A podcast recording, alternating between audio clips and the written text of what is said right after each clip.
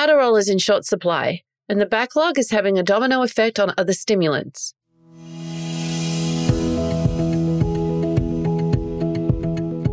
Welcome to the Carlat Psychiatry Podcast, keeping psychiatry honest since 2003. I'm Chris Aiken, the editor in chief of the Carlat Psychiatry Report. And I'm Kellie Newsome, a psychiatric NP and a dedicated reader of every issue. On October the 12th, 2022, FDA announced a shortage of instant release Adderall. Like a lot of companies, Teva Pharmaceuticals, the main manufacturer of generic Adderall, had trouble hiring people. The Adderall shortage has had a cascading effect as patients switch to other meds to replace it. Many of us are now counseling patients over amphetamine withdrawal symptoms, which include mood swings, irritability, depression, headaches, jitteriness, intense fatigue, and gastrointestinal distress. Stimulant withdrawal is not fatal, but it can have a very fatal consequence in today's world.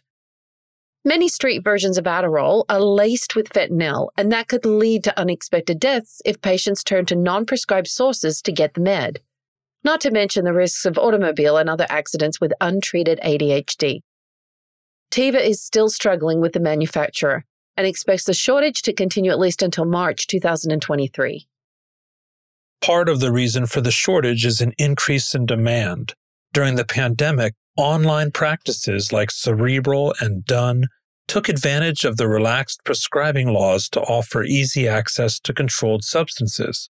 Clinicians at these practices blew the whistle to the Wall Street Journal last year with tales of pressure from upper management to prescribe stimulants and benzos without a proper evaluation.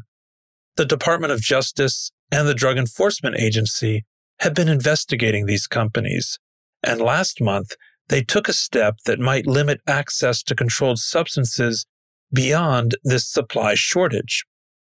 On December 15, 2022, the DEA began investigating not just practices, but also pharmacies like TruePill that had filled those prescriptions rather laxly.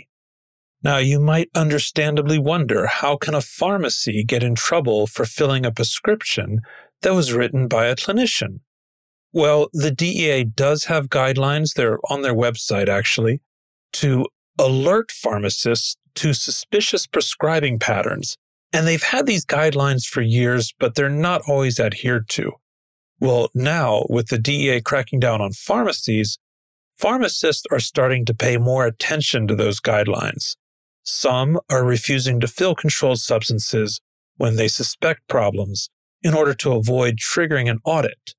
Here's what the DEA says that pharmacists should watch out for patients who are on high doses of controls, who get early refills, get meds from multiple prescribers, change pharmacies often, pay privately, like cash to avoid insurance scrutiny, or take multiple controlled substances.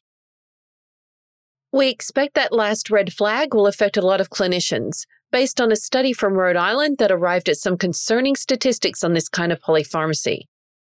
The authors dug through the state's controlled substance database and found 142,000 residents who were prescribed a benzodiazepine in 2018.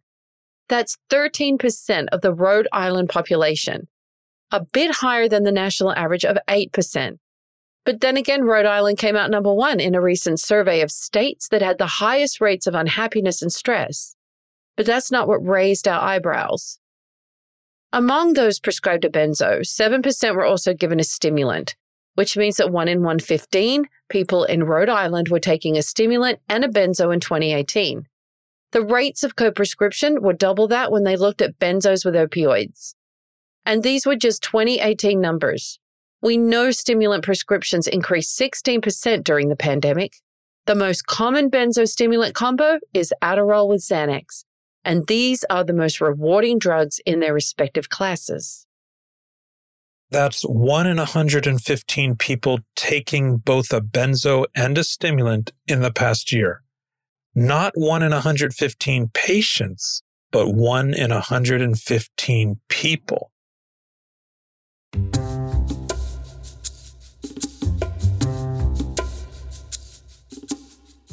Lax prescribing during COVID is just one of the reasons that we might see more regulation of stimulants in the year ahead. Another is a looming stimulant overdose crisis. The CDC has noticed an uptick in stimulant overdose deaths over the past decade, particularly in those taking stimulants with opioids. That rate, the rate of death from that combo, has risen further since the pandemic. The CDC now estimates that stimulants are involved in one in four overdose deaths. Back to the stimulant shortage. If the stimulant shortage forces you to change your patient to a new medication, check out Dr. Aiken's two part webinar at thecarlatreport.com on how to choose a stimulant. Part two, which is called On How to Select a Specific Formulation, has the math on how to convert from one stimulant to another. Some conversions are exact, but for others, we gave our best estimate based on animal and clinical studies. One fuzzy one is converting from Adderall to Vyvanse. You'll usually need to double the Adderall dose to get a Vyvanse equivalent.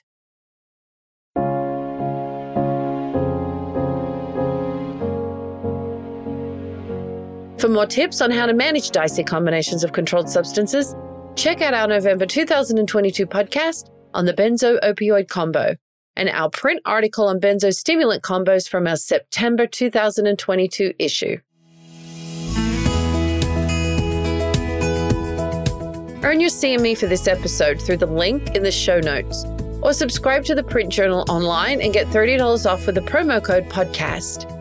Keep up with the latest research with Dr. Aiken's daily psych feed on LinkedIn and Twitter.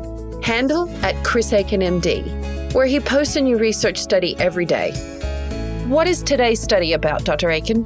Today's study is a head to head comparison in a randomized controlled trial of an SSRI versus modafinil provigil in major depression. It's a small study, but a first of its kind.